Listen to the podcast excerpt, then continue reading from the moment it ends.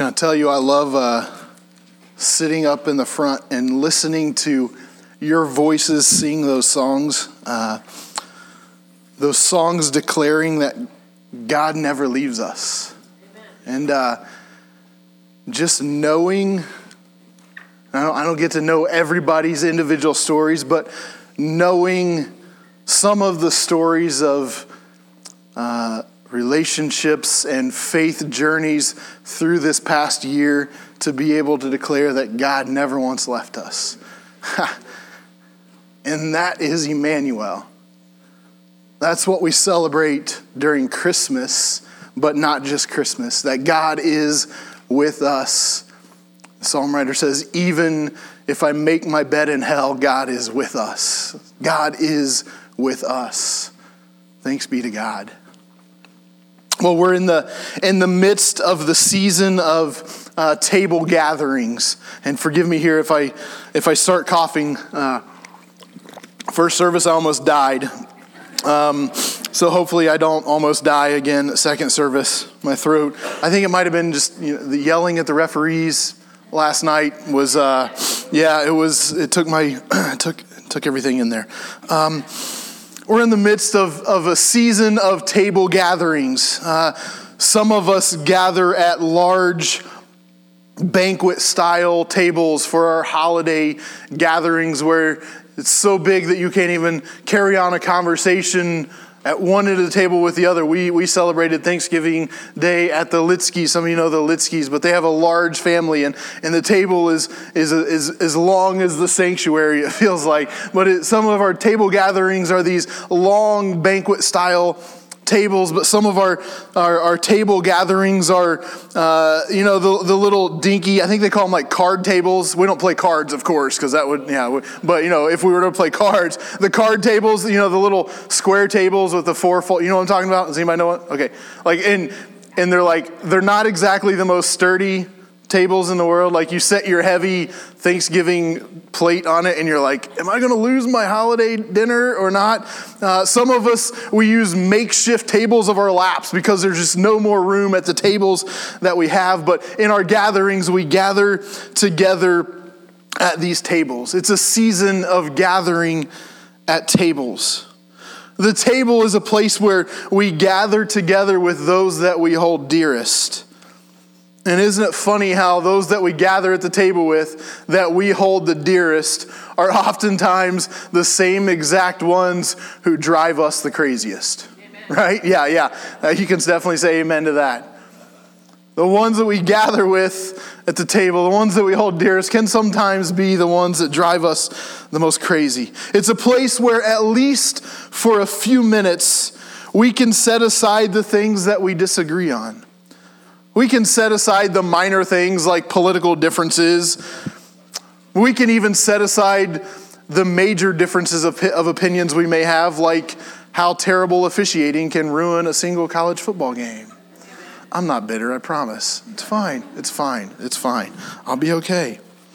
But just for a few minutes at a table, we can gather together and we can set aside those differences that we may have. And at the table, we focus on what we have in common. Whether it's the blood relatives, the blood that is in common at our table, or whether it's just simply a gathering of people of common interest. At the table, we come together and we set aside those differences so that we can focus on the things that bring us together. This morning, we're starting a five week series called The Table. We're going to look at our sacrament of communion.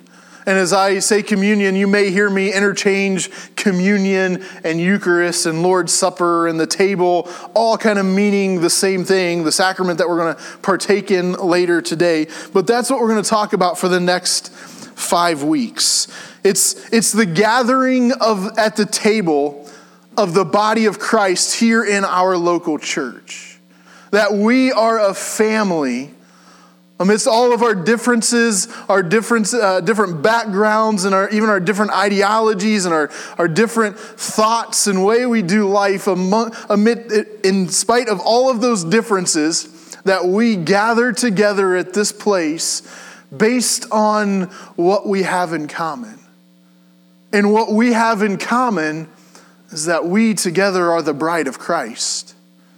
That we together are pursuing this relationship with Jesus that leads us more and more to Christ likeness. Now, I know some of you are uh, reading nerds. Um, I try to be like I try to fake like I'm a reading nerd, and so like every every year in the beginning of January, I'll be like, okay, I'm reading 24 books this year, which some of you might be like, that's, that's weak sauce. I do that in a day.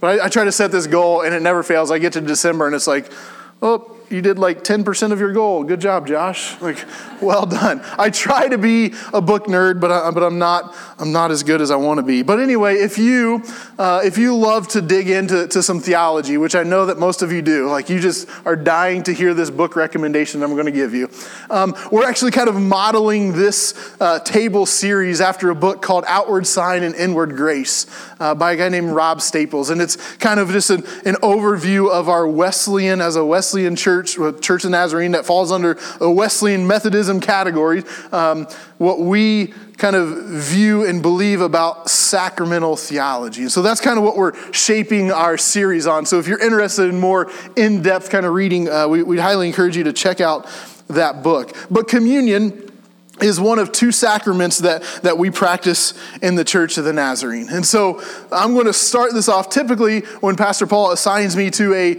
a Sunday to preach, it's typically in the middle of a, of a sermon series. I get the privilege of introducing this sermon series to you. And, uh, and so that means all this like, theological babble of whatever like and so i'm going to try my best to give like a very broad view and then kind of focus it down onto one thing that you can take away and try not to bore you okay? All right um, so communion one of two one of two sacraments that we uh, that we practice in the church of the nazarene. The other being this is going to be interactive i'm going to quiz you. What's the other sacrament that we practice in the church of the nazarene Baptism, great, excellent. Okay, there are other denominations and other traditions that have other sacraments that they add on. The Catholic Church has seven sacraments that they practice. Uh, the Eastern Orthodox holds to seven major sacraments, but this is kind of a, a cool little thought. They consider anything that the church does as the church to be sacramental, which is kind of cool. But regardless of regardless of numbers of sacraments, we're a Church of the Nazarene, and so uh, I'm going to we're, we're talking about our polity, and so we we uh, hold hold to two sacraments communion and baptism. Not that a certain number is right and we've got it all figured out and nobody else does, but that's where we're going to address this from. So, what is a sacrament? Augustine defined it simply as a visible word. John Wesley, who we kind of consider to be one of our, our church fathers, John Wesley, when he was uh, summarizing the Anglican Church's uh, Book of Common Prayer, which we kind of come from the Anglican line, uh, when he was summarizing the Book of Common Prayer, he said it this way. He said, A sacrament is an outward sign of an inward grace and a means whereby we receive the same. Now, think through that statement for me for just a second and then we're going to unpack it. An inward, I'm sorry, an outward sign, something outside, a sign of an inward grace, the grace that takes place within us. But then he goes a step further to say it's also a means whereby which we receive the same.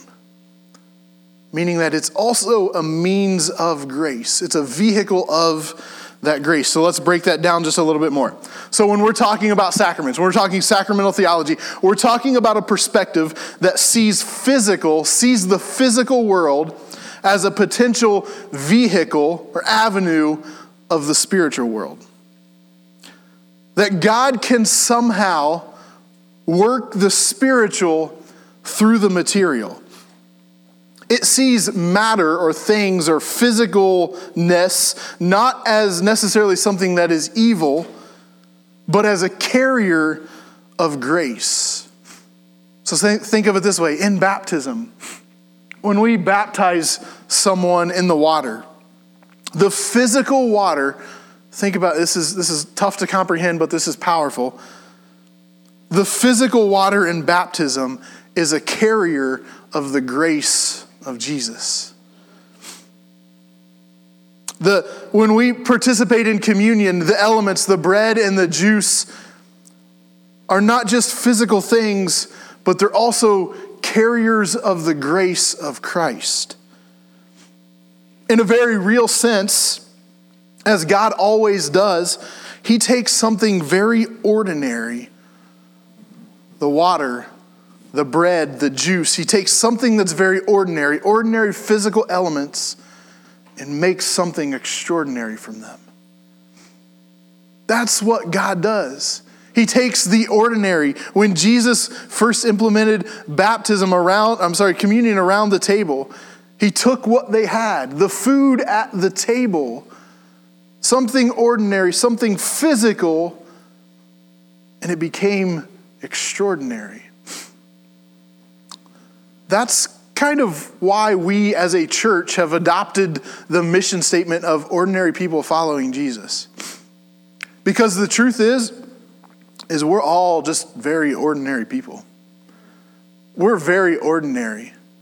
But we believe with God's presence, with God at work in and through us, we become extraordinary. So, in a very real way, the participation in the sacraments is representative of that idea that God takes the ordinary, the physical, and makes it extraordinary.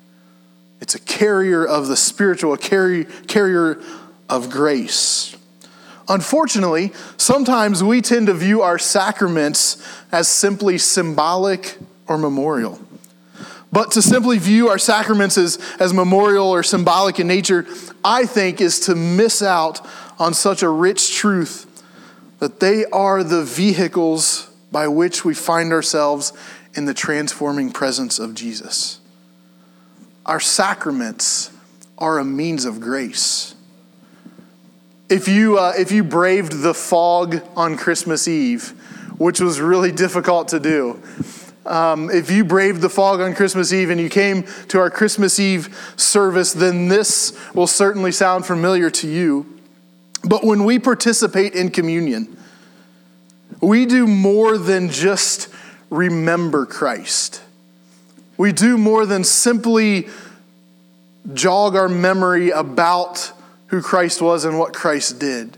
We, the way that we remember, there's, a, there's a, a term that we use, it's called anamnesis. And it's this kind of uh, interesting take on memory. It's much more than just a, a triggering in the mind, but it's a memory that transpla- transports you to kind of a, a, a memory that you have. So, uh, a, certain smell, uh, baked, fresh baked bread. Now, I will, I got to give you guys a, uh, uh, a disclaimer here.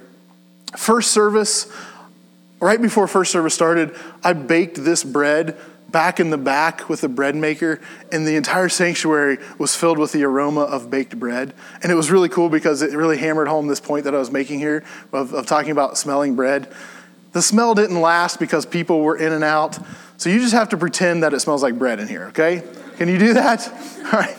But the same way a certain smell of baked bread or a baked apple pie will take you and transport you in your mind back to a very real moment in time and location, that's the kind of memory remembering that we're talking about. Not just triggering something in our mind, but that we are in a very real way there. We're taken back to that time of that, of that smell or of that sight or of that sound the remembering of Christ through communion is much more than just remembering. It's this idea that the presence of Christ is here with us when we do that. So when we baptize, we believe that Jesus is just as present as he was when he was baptized himself by his cousin John in the river in communion, we believe that when we gather together at the table with these ordinary elements, that Jesus is just as present here with us as he was when he first broke bread with his disciples in the upper room. And you know what I've come to believe? that when the presence of Jesus is there, transformation takes place. When Jesus is present, transformation happens. So, a sacrament is that outward sign, uh, an ordinary, simple, physical element of an inward grace. But it's more than just that sign, it is a vehicle of that transforming grace. Our sacraments, baptism, and communion are a means of grace. Over the next five weeks, four after this week, we're going to look at five different images of communion. Kind of the, the best way to describe what communion is, is think that, we, that we've, we've come up with is, is thinking through these with these five different images. So, first, today, we're going to look at, at communion as celebration. This idea that we are giving thanks to the Father. Then, next week, we're going to look at uh, communion and its cost.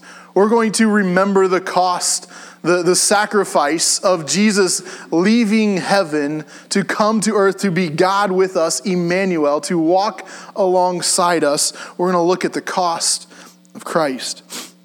Week three, we're going to look at the call.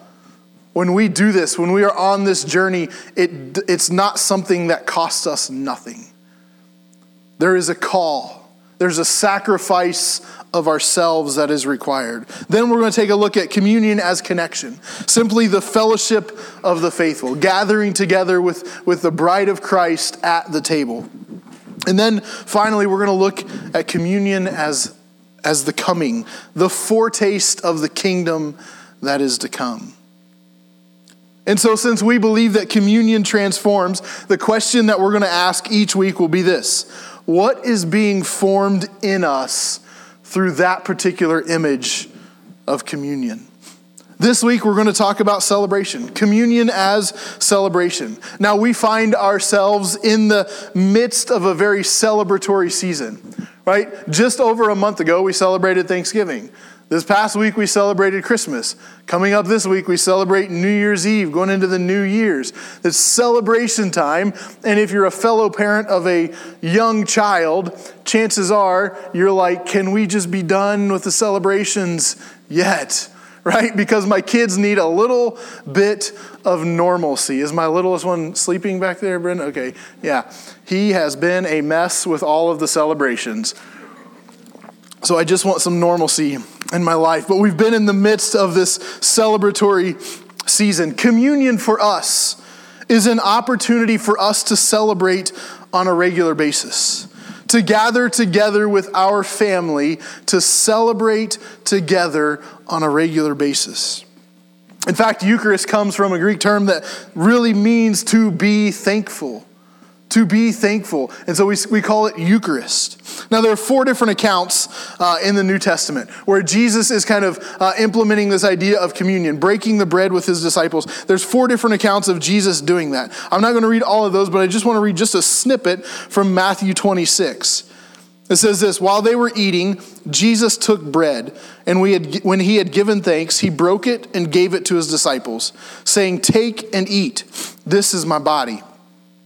Then he took a cup, and when he had given thanks, he gave it to them, saying, Drink from it, all of you. All four of the New Testament accounts of Jesus doing this action have this very important detail. What did Jesus do before he handed out the elements? Interaction. What did he? He gave thanks. Excellent, excellent. He gave thanks. But these times of breaking bread, they weren't just a general attitude of thanksgiving. They gave thanks in joyful celebration. In fact, scripture seems to suggest that uh, this posture of joyful celebration was a natural occurrence when Christ followers, when Christians in the early church gathered together to eat together. In Acts 2, uh, you remember in Acts 2.42 and on, they talk about the early church and the things that they did. And in the last part of that, it says they broke bread in their homes and ate together with glad and sincere hearts, praising God and enjoying the favor of all people. It was a good time when they gathered together to eat together. We have a chance to do this as a church family tonight at the family table. Again, what time is that?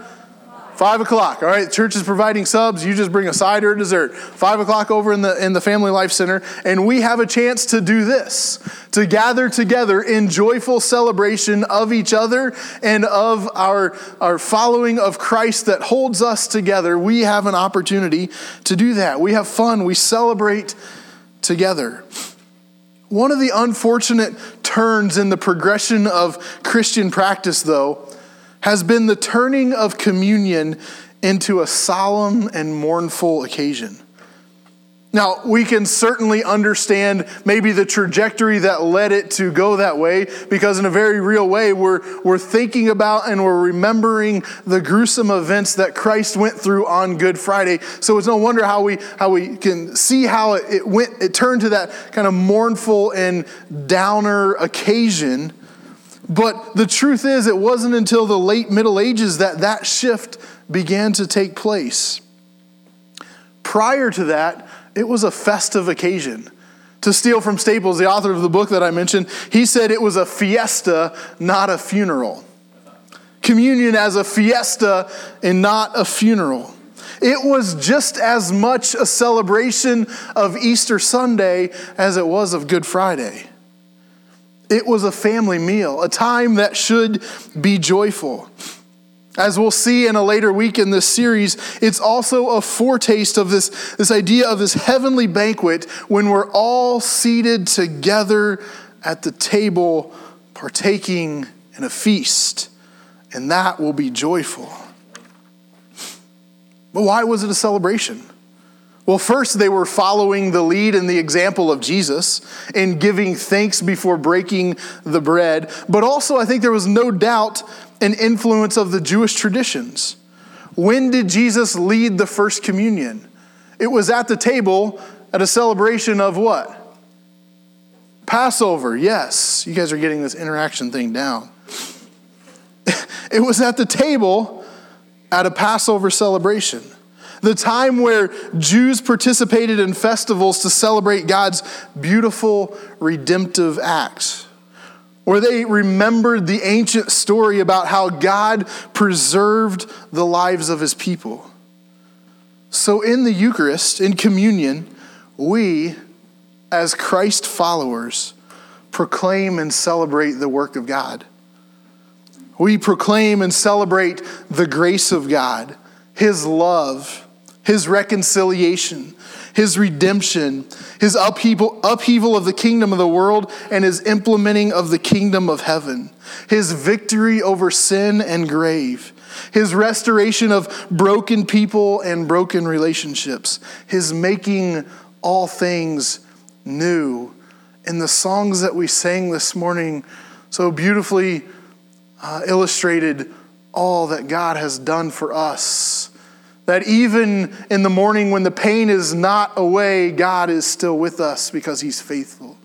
And when we look back from the mountaintop and we, we survey where we've been, we can say that God has never once left us. And if that's not a reason to celebrate, then I don't know what is.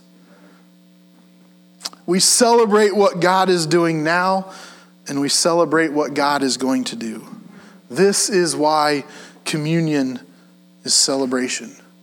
So this morning, let's celebrate together. Each week through this series, we're going to end the service in communion. It's my prayer that this time, every week, is a time of celebration. The kids are with us this week. It's a fifth Sunday. That means the kids are in here uh, in the sanctuary. Have you all ever paid attention to the kids on a communion Sunday, like when we're serving communion, it is not a mournful and solemn occasion for the kids. Because speaking from experience in my kids, when they see, for me, it's on my kitchen counter, when they see the bottle of grape juice and this loaf of bread, they know what that means. They know it's Communion Sunday, and they are super happy because they get to eat a little bit of bread and some grape juice. Now, do they understand exactly what all is happening here and, and what all we're, we're talking about? No. Do I? Probably not. but their excitement and their celebration that we get to participate in communion together is beautiful. May we have that same attitude as we partake in communion these next several weeks. Amy, you guys can come on up and, and start playing as we prepare to take communion. I also want to mention this. Because we believe that communion is a means of grace, there is no restriction of when it is appropriate for someone to take communion. The only requirement for this is a willingness to receive that grace. A willingness to receive the grace through communion. No requirement. We, we, we have an open table policy. There's no other requirements other than you're willing to receive the grace of Christ. So, for kids, parents with kids, you don't have to worry about if the kids are ready for adults, you don't have to worry about whether or not you're ready or worthy or deserving. This is a means of grace, which by definition means that we're not worthy or deserving. So it's not about waiting until we've got it all figured out or waiting until we're worthy or deserving. This is a means of grace. God gives grace upon grace upon grace, regardless of where we're at. So let's receive this this morning in celebration. We're going to, uh, in just a second, I'm going to invite you uh, to, to partake in communion. And when we do that, we're going to just dismiss from the back rows and you're going to walk up to the front. And we're going to do this by intinction, which means that you're just going to grab a piece of bread from the loaf and dip it into the, the cup and then you can eat it right there and then go back around uh, to, your, to your chairs. Um, and, and, and then we will continue singing. But before we do, oh, and also we do have gluten free elements in the, in the center here if you need that. There's uh, the uh, gluten free and also grape juice there. But before we do that, um, would you allow me to? Uh, I'm going to take just a little, uh, a little bit of liturgy from an ancient Christian document known as the Didache. And, and as we prepare to, take, uh, to partake in communion, uh, would you just kind of reflect as I read this prayer of thanksgiving? And then as soon as I'm done, I will invite you to come partake in communion. We thank you, our Father, for the holy vine of David, your child, which you have revealed through Jesus, your child. To you be the glory forever. We thank you, our Father, for the life and knowledge which you have revealed through Jesus, your child. To you be the glory forever. As this piece of bread was scattered over the hills and then brought together and made one, so let your church be brought together from the ends of the earth into your kingdom. For yours is the glory and the power through Jesus Christ forever. Amen. Would you stand? And then the back rows, you guys can go ahead and come forward and receive communion.